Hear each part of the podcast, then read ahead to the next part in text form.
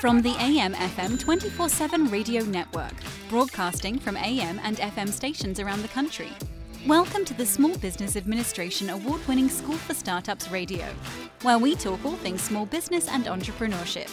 Now, here is your host, the guy that believes anyone can be a successful entrepreneur because entrepreneurship is not about creativity, risk, or passion, Jim Beach.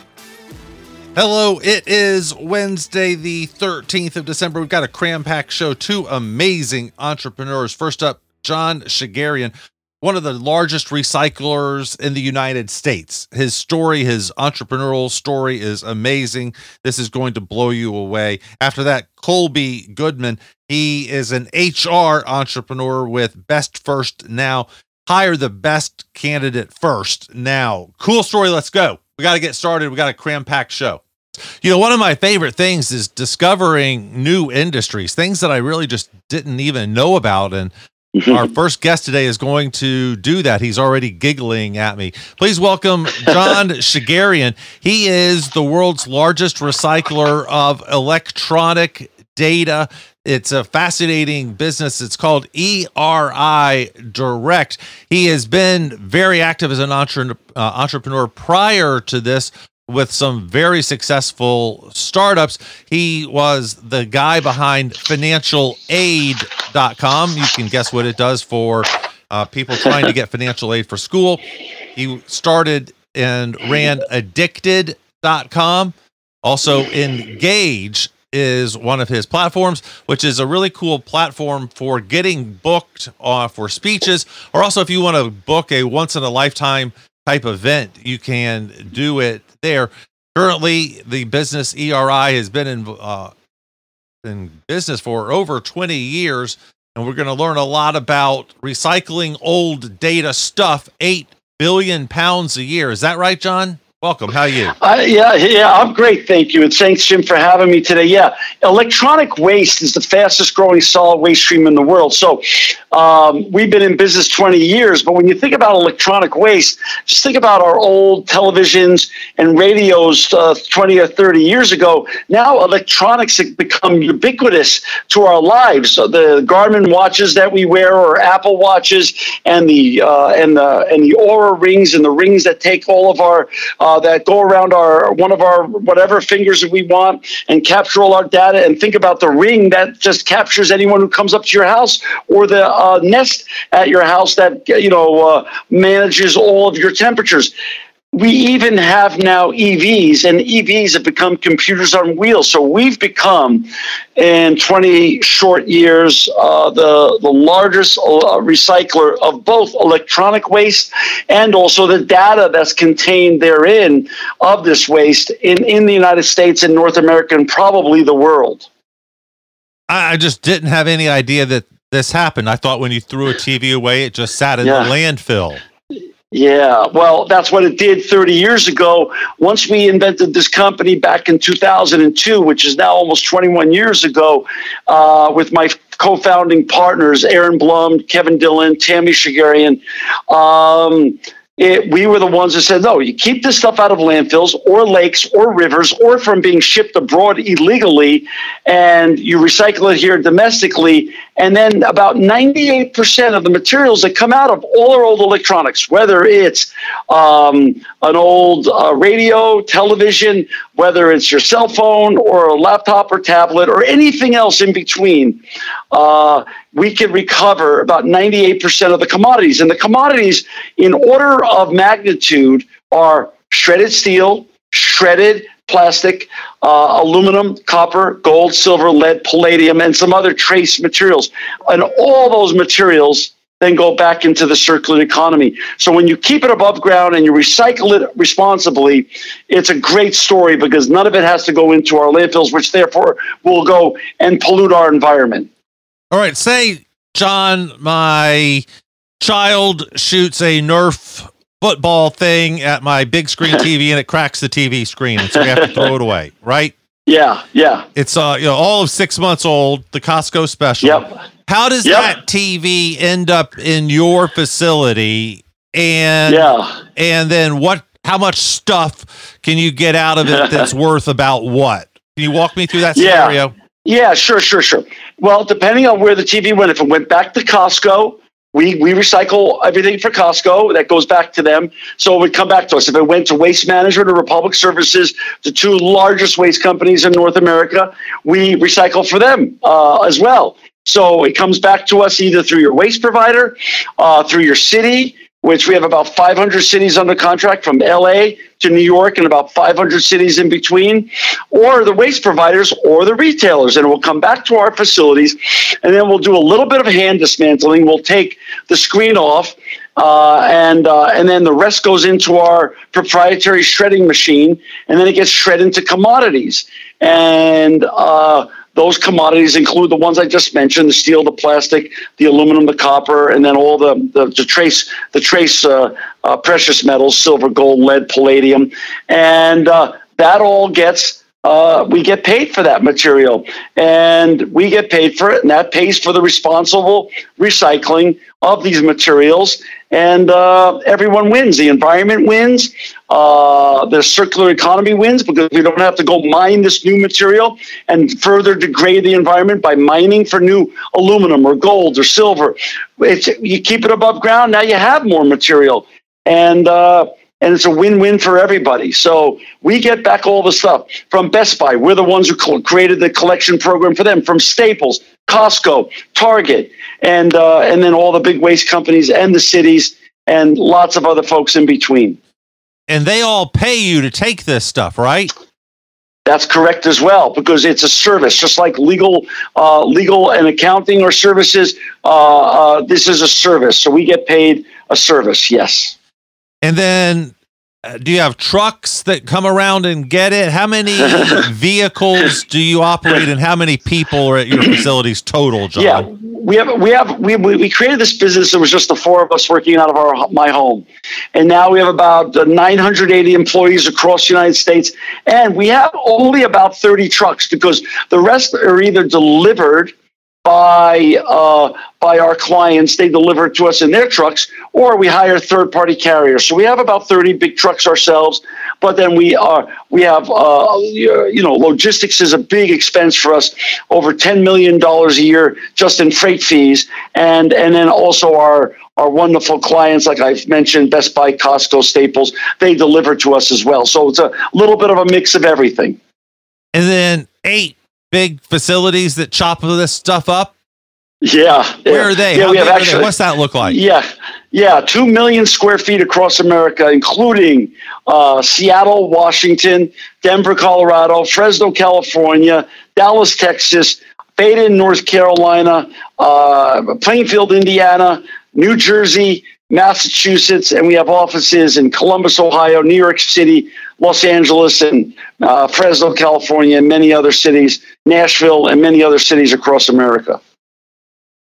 What was your very first customer there? How did it start? Yeah. Go back and tell us some entrepreneurial 20 year old history, John. Yeah, yeah, yeah. Our first, well, a lot. You know, it's a great question. Uh, our first big city customer was City of LA, so we're proud to give them a great shout out. They were green onto this green stuff very early in about 2006, and our first big retailer uh, was Best Buy. They called us out to Minneapolis, and uh, we we we co-created their take back program, which has been the most successful take back consumer take back program in the world, and it was really. Um, uh, really, really an honor to work with both the city of LA and Best Buy. But those are those all uh, aha moments, Jim, where you say, maybe we're on to something bigger than we thought, bigger than we originally dreamed, and um, and we grew it from there. But that was uh, not your first customer. That was your first big customer, right? How did Yeah, I mean, yeah, you yeah, started yeah, yeah. with ones and twosies, didn't you? Yeah, yeah. People would come to our facility and, and drop off. Like they would drop off their old television. They drop off their old, um, you know, a, a, a truckload of, of of old junk, what was considered old junk. Remember, Jim, this stuff used to go to scrap yards.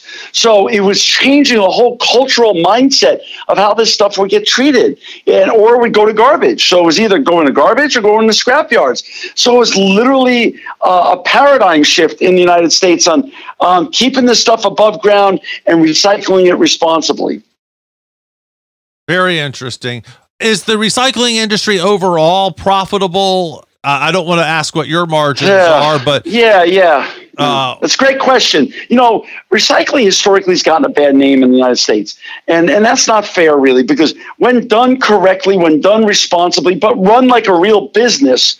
And my wife came out of running a real business. She ran a big food company before she came here. I came out of financialaid.com, was running a real big dot com with my two partners there, Mike and, and Matt O'Brien.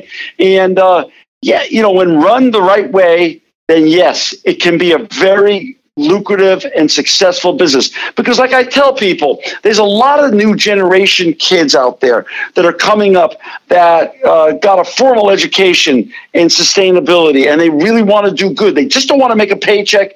They just they they actually uh, they just don't they they um, they want to make they want to make the world a better place too. They just don't want to make a paycheck. And uh, and I tell them first, you got to focus on making a profitable business because you can't change the world unless your business sustained. It has to be a sustainable business itself. And so sharing that lesson with the next generation is really important. This is not just about doing good, it's also about doing well and making a profit. And you can make a profit and you can make an impact in your community and in the and in the world and in the environment at the same time. They run parallel when done correctly. I quote an old time Atlanta radio guy who said, I've never seen a poor person hire anybody.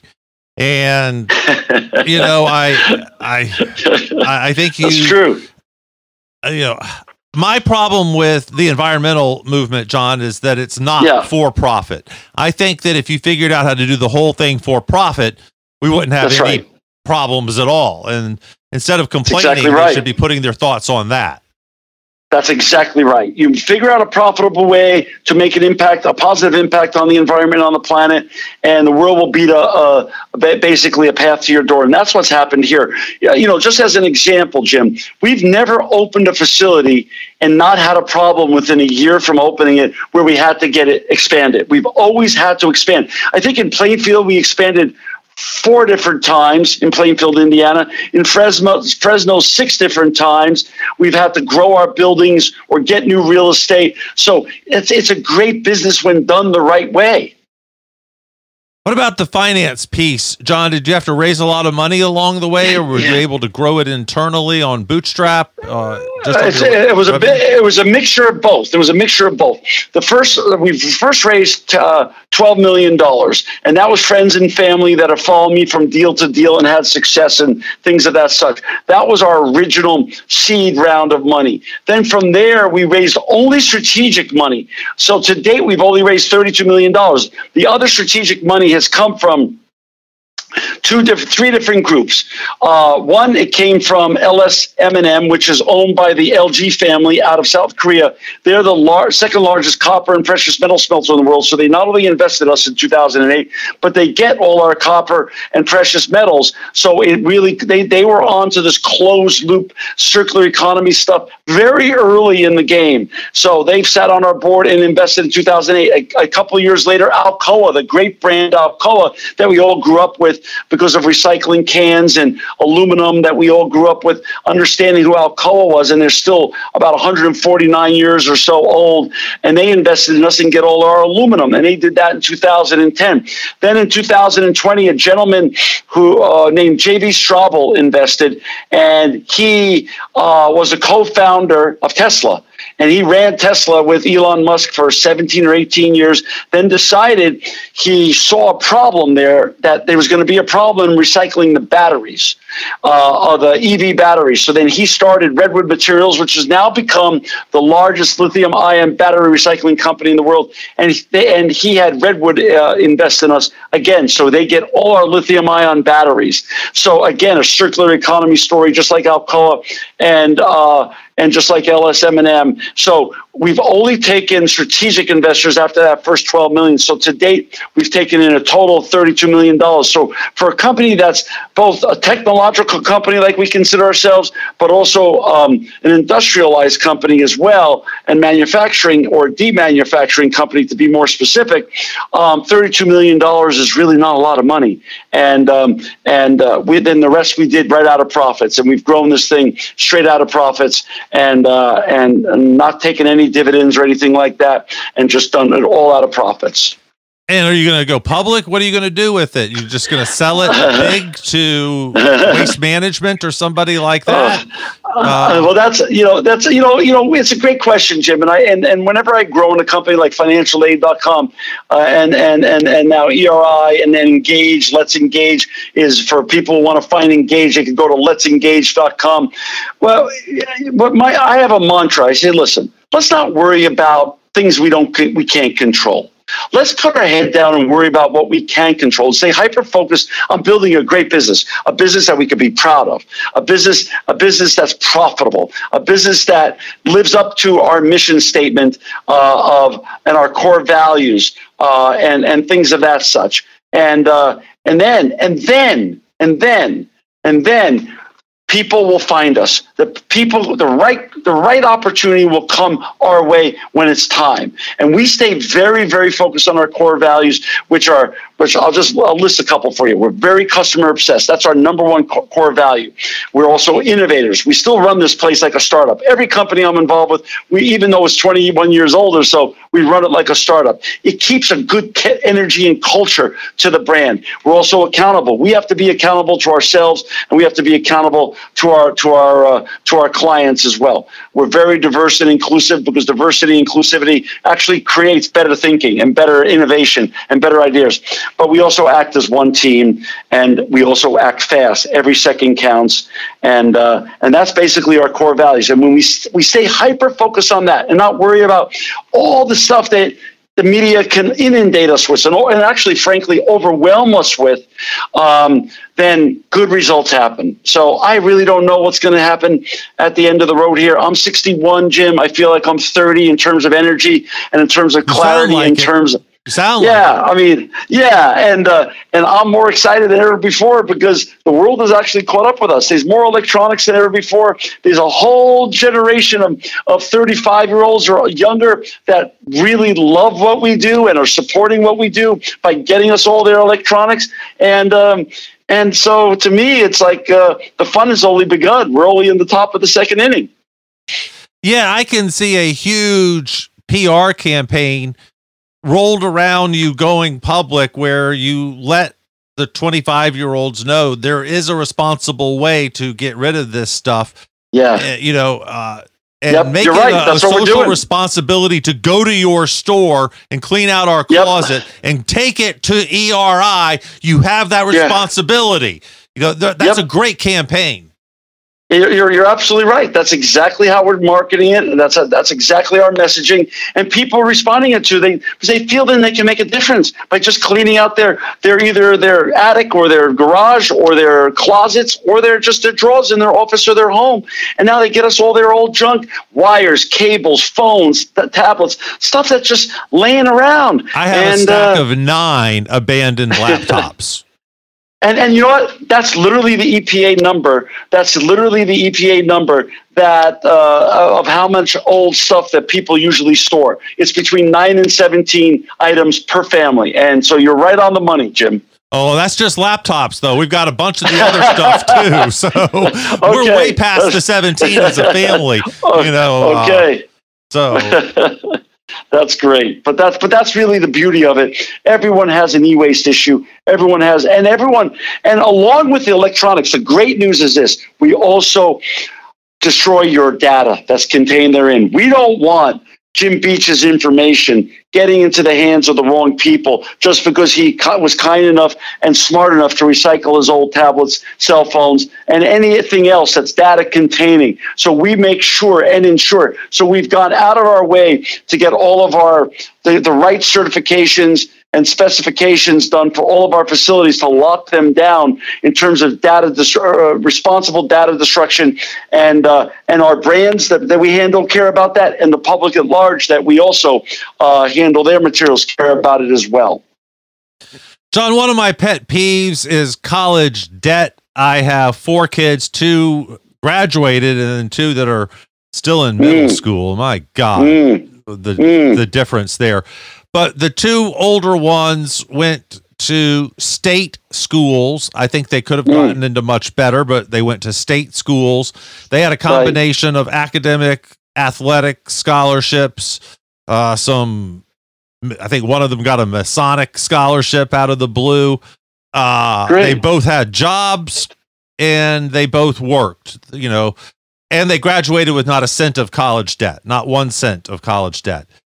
It's beautiful. I think they have a better life now because of that. They can buy a house sooner. You know, just the implications just uh, snowball quickly there. I hate college debt. I think it's a big mm. mistake. What are your mm-hmm. thoughts on my pet peeve?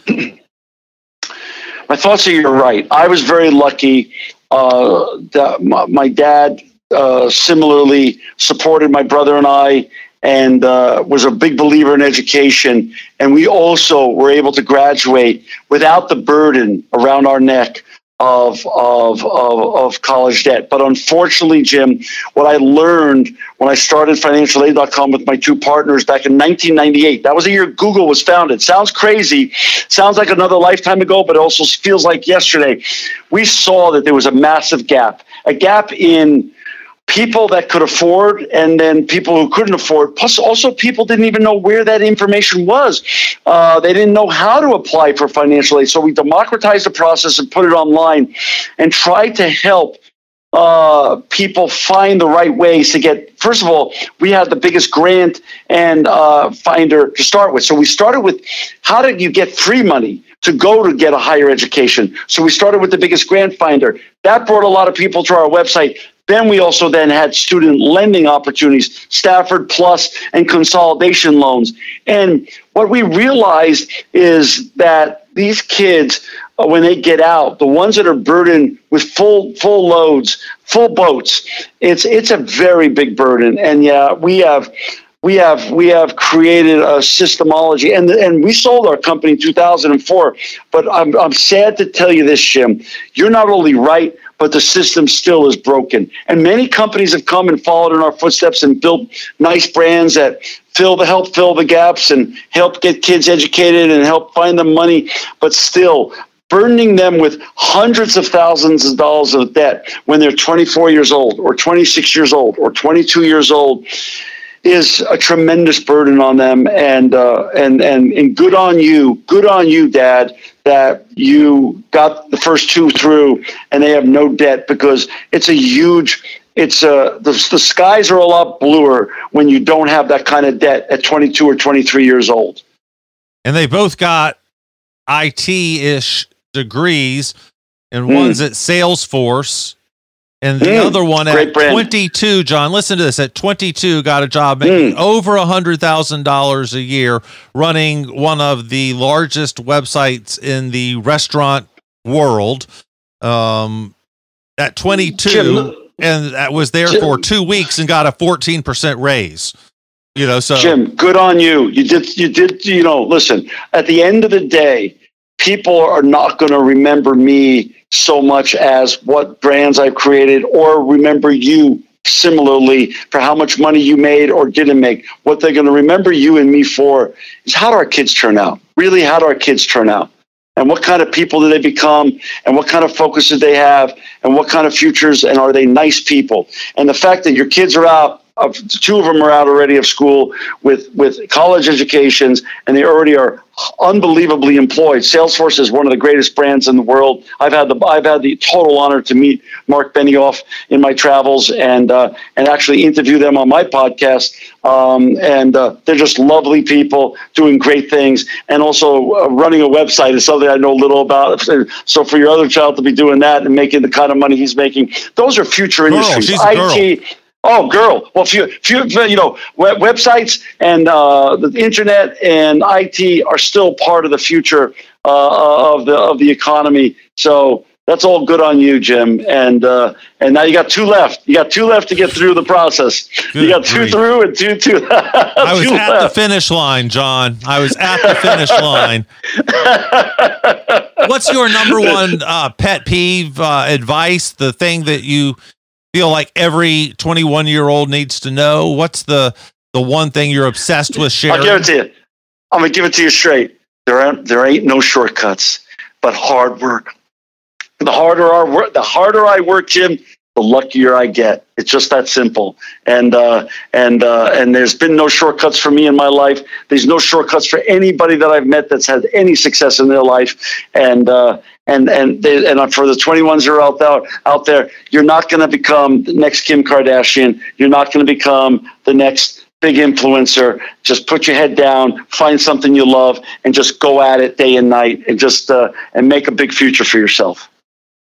John Shegerian, everybody. How do you want us to follow you online, learn more about recycling, buy the book? We didn't even talk about the book. I'm sorry. He's author of okay. The Insecurity of Everything, how hardware data security is becoming the most important topic in the world. It's a couple of years old now, five star yeah. rated with over two, I'm sorry, 120 five star review. So very damn uh, impressive. Thank you. Uh, uh, just find us. Find if you want to recycle your stuff. If you want to make the world a better place. If you want to make your house cleaner or your office cleaner or improve your community, just go to www.eri Ernie Richard Ingrid Direct com, eridirect.com. And, and Jim, I just want to say thanks for you doing your show and thanks for interviewing me today. I really appreciate the time to educate your audience and get the word out there. And, uh, and we love what we do and we're happy to take anyone's electronics and recycle them and make sure also all their data goes away too.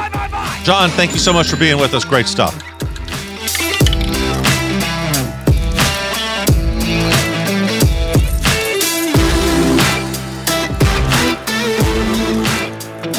We are back and again. Thank you so much for being with us.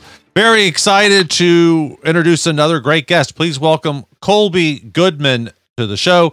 He can be found at bestfirstnow.com. And the URL really tells us a lot. What he's trying to do is help you find the best candidate first instead of going through three or four hires before you finally find somebody. What he does is he works with owner operators like doctors and dentists and vets and attorneys and CPAs and works with them so that instead of hiring average, they start hiring true problem solvers.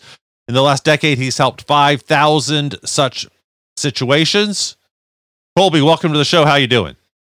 I'm doing great. How are you today? I am well. You've been on CBS and HuffPost and LA Weekly and all over and worked with some great people like Panasonic, uh, Marriott, um, some amazing companies, SHRM, of course.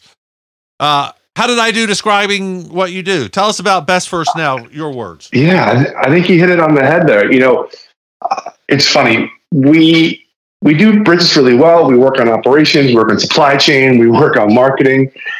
But it, when it comes to hiring, I think we're still kind of in the dark ages. A lot of us are.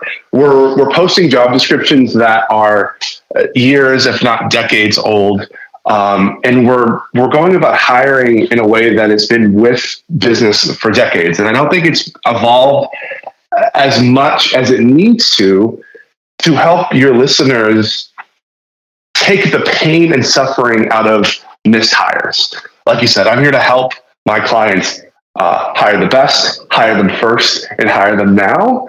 Because I have found that too many people are going about this process in an unstructured and unstrategic way that makes them have to kiss a lot of frogs, so to speak, waste a lot of time and energy, and maybe even most importantly, flush a lot of money down the drain only to be left empty handed with somebody who can't do the job in the first place.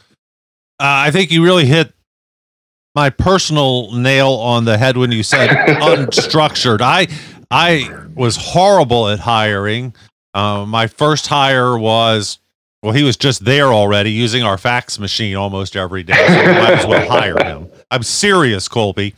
Uh, that's how we hired Justin. He was with us forever, but it never got much better. We then hired, oh, you're sleeping with them? They must be good. Bring them on. that was our next operational method. And then it was, oh, you used to sleep with them? Oh, okay, that's good enough. Uh, you know, we were horrible at this. Uh, and I don't know that I've gotten any better in the subsequent 20 years.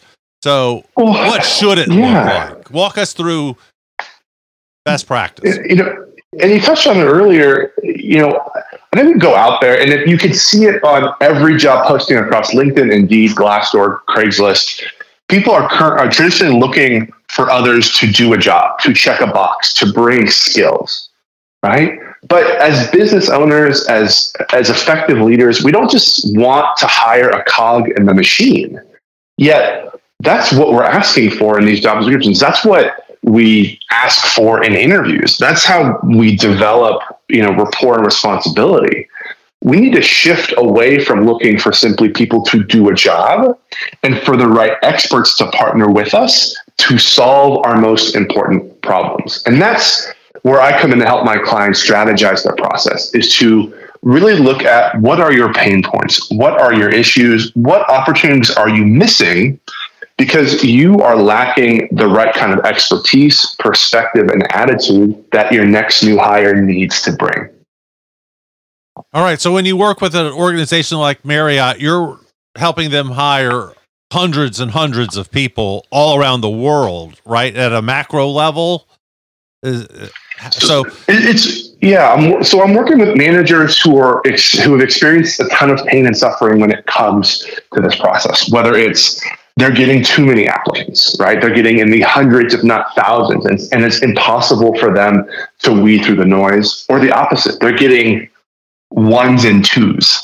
And so there needs to be a recalibration of, of the outreach and the marketing of the job description, or people are they're getting ghosted in the process. They're hiring, they're getting people in the interview process, but they're not hearing back. They're not presenting offers offers are getting rejected. But where a lot of my clients come to me in pain and, and frustration is that they have high turnover rates, usually under one year post hire. And so when I hear and see that, it's about, okay, what is the message? Let's bring it back all the way to the evaluation stage and helping these managers shift their process, shift their mindset, and stop with the approach of, well, we've always done it this way when it comes to hiring. Right. Well, I, if the turnover is so high, maybe the job just sucks. And, and that is absolutely something I come across, right? And so it's helping evaluate the job and the culture and helping, again, making, um, uh, helping a leader develop themselves to the, develop a team and a team of people who are excited to be presented with challenges to help the business grow and thrive. Again, I don't, uh, us as human beings, we don't simply want to exist, right? We are seeking positive challenge. Um, we like stress if it's the right kind of stress. Scientifically, it's called eustress, which is positive stress versus distress, which a lot of people experience in their careers. And so if you can put yourself out there as a business, as a leader, looking for somebody who is excited by challenge, you then take away the cogness, for lack of a better term, in a role. Um, and you get people excited to contribute and, and own the solution versus simply just being on a, a, boring uh, process line, uh, an assembly factory, and you know of information and typing that gets people checked out, that gets people's productivity to plummet, and to get them leaving you quicker um, and, and resulting in higher turnover. All right, makes a lot of sense. As a say, we're a five person shop, Kolby, mm-hmm. and we need to hire number six, a marketing person, and we want a full time person for the first time.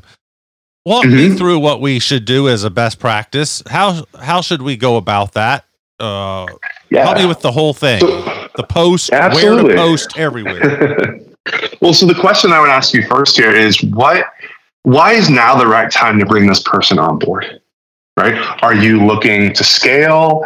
Um, are you, you know, uh, are you running out of leads? Like, why is this person necessary now? What is the urgency here? Because that's going to help me understand what are those real pain points, right? So let's say it's a positive challenge, right? We have established ourselves, you know, you've established yourself as a um, leader in the market, but uh, maybe not the right people know you, or you're expanding to a new vertical. Okay, well, maybe you need an expert in that vertical. Maybe you need an expert who can help you in tackling a formalized process, not only in developing strategy, but also executing that strategy. Um, and really understanding what, again, what are those problems you want to solve? Is it outreach? Is it engagement? Is it more leads? Is it higher closes?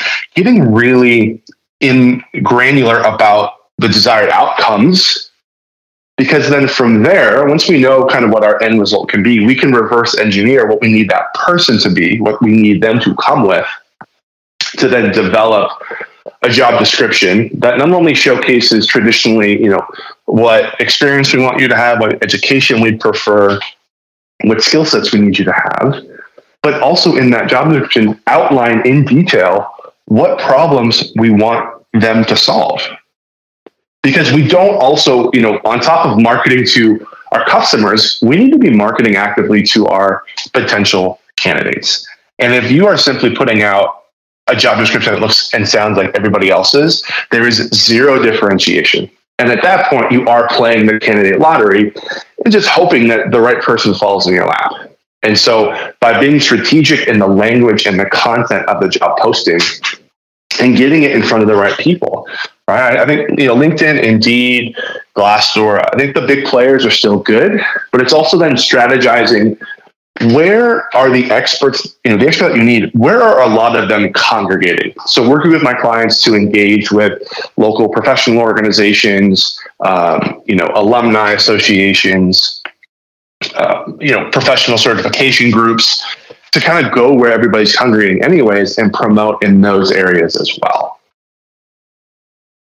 All right. And what about the sorting of the resumes? Say I've got mm-hmm. a good post, I'm getting in, you know, a hundred resumes. I, you know, whatever one lands the highest on the flight of stairs uh, must be the best candidate. so, what other advice can you give other than making sure that you interview the guy high. You know, I'm I Kolby, do you ever watch any of these dating shows or any of these marriage shows, oh, you know, where the uh, experts put the couple together? I have been in the room where those sort of matches have happened. It's mm-hmm. this guy, oh, oh, we need a, you know, a green guy. Oh, this is a green girl. Well, they're a can- they're a perfect match then. You know, uh, it's so razor thin the mm-hmm quote unquote expert match on this kind of stuff. So help me here. Yeah. So I think so. When you say we have 100 resumes, right? In my opinion, that's too many. You have opened the door too wide and have let too many false positives in the room. And so, what we would need to do is to then set up a process to help those who are really serious about you in your organization's buy in and those who are on the fence or who are just spamming applications make them choose out. And so it's adding things like, let's say, let's take your example here of the marketing person, right? I would put in um, into your job posting as a requirement of applications, please submit, um, you know, a, a, five sentence Facebook ad about your candidacy with your application right? Give enough barrier entry so you're not getting everybody.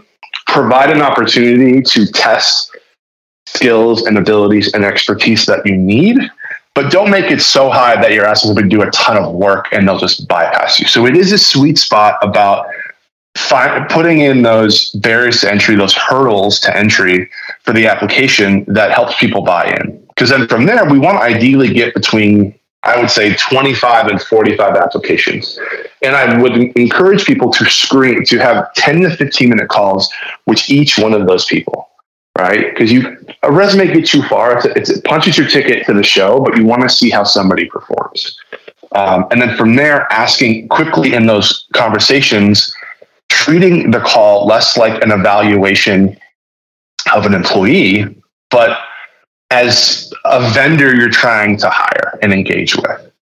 judge their expertise, measure their curiosity, see how they can understand quickly your problems right? Be an open book. And if then from there there's residency, that person vibes well, you feel like there's a skill fit, an expertise fit, and a culture fit, then that's when you have them commit to a longer, you know, 60 to 90 minute conversation or series of conversations to meet with major players in your company to see can they back up what's on their resume and what's on, you know, in that 15 minute conversation. And are they asking you the right questions to understand how they can have the biggest impact on you from day one? All right. And from those, uh, that's you said 25 people at 15 minutes. Mm-hmm. then I go down to what? Three, four from there? Yeah, I would say three to five is kind of your sweet spot. And then, you know, doing your best to eliminate as much as possible. I think ultimately for my clients, the the the best problem that we can have is if we are struggling between two to three people that we absolutely love right? Um, and that's done through asking the right questions having conversations right? Kind of blowing up the preconceived notion of what a professional interview is so that you're asking questions that go deeper that test somebody's not only their knowledge but their helps you understand their logic their thought process their problem solving ability and ultimately having a conversation that they cannot fully prepare for in advance. That's the thing with uh, so many resources online, with artificial intelligence, with all these technical tools in our, you know, at our desks in our pockets. Um, you can perform for 30, 60, 90 minutes if you understand what's coming at you, right? But your goal is to blow all that up so you get to know the person dig, you know, kind of cut through all the crap of a traditional interrogation style interview so that you can really resonate with a human being and understand their expertise and how it impacts you and your business moving forward. Kolby, great information. I love it. Let's switch gears entirely, please. Sure. Let's talk now about football and the linebacker position. No, I'm, I'm okay. I don't know a damn thing about it. I don't even know what linebacker, if that's on offense or defense. Let's talk about the entrepreneurship now behind this. At what mm-hmm. point did you switch from being an employee to the owner and how did you get your first client and et cetera, yeah. et cetera? Tell us your entrepreneurial history, you know, going back as far as you yeah. to. Um, I came out of college uh, probably at, uh, I mean, I, one of the worst times in the last 20 years. In 20, uh, 20, uh, 2008, came out of college and was scared uh, out of my pants. Economy was circling the toilet. I didn't know what I was going to do. Uh, graduated college with a degree. Definitely did not want my parents to be my next roommates and scrambled. And I kind of took the first thing that was given to me, which was working IT help desk support um, at a pretty large company here locally in Southern California. Um, was always technically sound to you know kind of put to get took apart put together the VCR when I was a kid, and so it was a natural progression. Um, over you know the next few years, was able to rise in the ranks in in that industry. Was able to get leadership roles, pay raises, be on put on more interesting and important projects despite not having the technical background compared to my peers. Now, fast forward to the end of my tenure in corporate America, I was working with people that I could not stand on projects I did not care about, making people I never met a bunch of money. And I kind of woke up one day and said, This is not the value that I want to put into the world. This is, I don't see myself doing this until retirement. It sounds like a slow death. And so as I started to do some introspection, some self-evaluation, a lot of reading and research, kind of realized that what I was really good at was human connection, was leveraging curiosity, and was strategic ownership slash self-promotion. I was able to get better jobs, make more money, get more interesting projects because I advocated for myself and under, and help people understand why my involvement in all of these things actually benefited them. So strategic self sales, I guess. And as I did that, I said, okay, this obviously is something that not everybody does because I was the only one who, amongst my technical peers, who was climbing that ladder. And I said, well, there's got to be a way to teach this. And so my first business, um, I started a career coaching and consulting business where I helped individuals um, of all backgrounds uh, IT, accounting, sales, engineering, you name it, I've worked with them to help them take more ownership and more purpose of their careers through self advocacy and through strategy. Now, through you know through that, um, and helping over you know thousands of people, was able to get purview to every horror story, every cringeworthy experience, every maddening um, interaction that my clients, who are you know I would argue, and I'm biased, who are um, self choosing, who are overachievers, who are looking to invest in themselves and be better. I think the types of people any manager would love to have, they were getting consciously and unconsciously driven away from organizations and from bosses. And it happened time and time again. And I think, well, these people can't be, these managers, these leaders, these businesses cannot be doing this on purpose. If they knew what was in front of them, they would want these people on their team. And so what I did is started my current company, Best First Now, to go to the other side of the interview table and work with organizations who, like we said before, maybe lack a strategy, maybe have used the same one for a very long time, don't have the time, energy, or resources to really evaluate how to shift their hiring practice um, and work on an organizational and down to the individual manager level to shift mindsets, to develop a plan of action, and to execute a candidate experience and a hiring strategy that attracts the right people, that gets them to buy in and gets them to be there for a long time. All right, we'll keep going. Uh, first client yeah. and all that kind of stuff. Be very. I mean, for those of you, yeah, for you know your listeners out there who are going from zero to one client, um, kind of my best advice and what I did is ask for forgiveness and permission. And so I went to my peers and I said, Hey, I'm going to write your resume for you. I'm going to buy you a cup of coffee and I'm going to tell you how to interview. And you kind of uh, kindly and gently force them to be your customer. And then in return, you ask for feedback, right? Those first one to 20, 30 clients are not you doing your job. It's you there to collect customer feedback and action on it. And so my first, you know, dozen or so clients were pro bono. And I learned so much from going out there and actually getting in front of my customer, delivering service, delivering support, and then per, and then receiving and actioning on feedback. So my big thing to your clients is just go out there and do the thing. Because right now you're in a learning process right? You you're you are embarking on ideally a for-profit master's program in business ownership. But if you are waiting in the wings, and I can definitely test to this, and having to read one more book or make one more tweak on your website or get those business cards made first, none of that matters until you get out there and actually start talking and engaging with your customers. And then how does the first paycheck come in? How do you convert from the freebie to the pay? Oh man, that's so hard, right? Because there's so much imposter syndrome. There's so much um, self doubt. Um, and also you, you fear rejection, right? You, you obviously want to be doing this. You're passionate about it, but what if you're delusional and nobody wants to pay you to do the thing? Right. So what I would encourage your listeners to do is as you ask for that money, also know at first it's going to be way too little.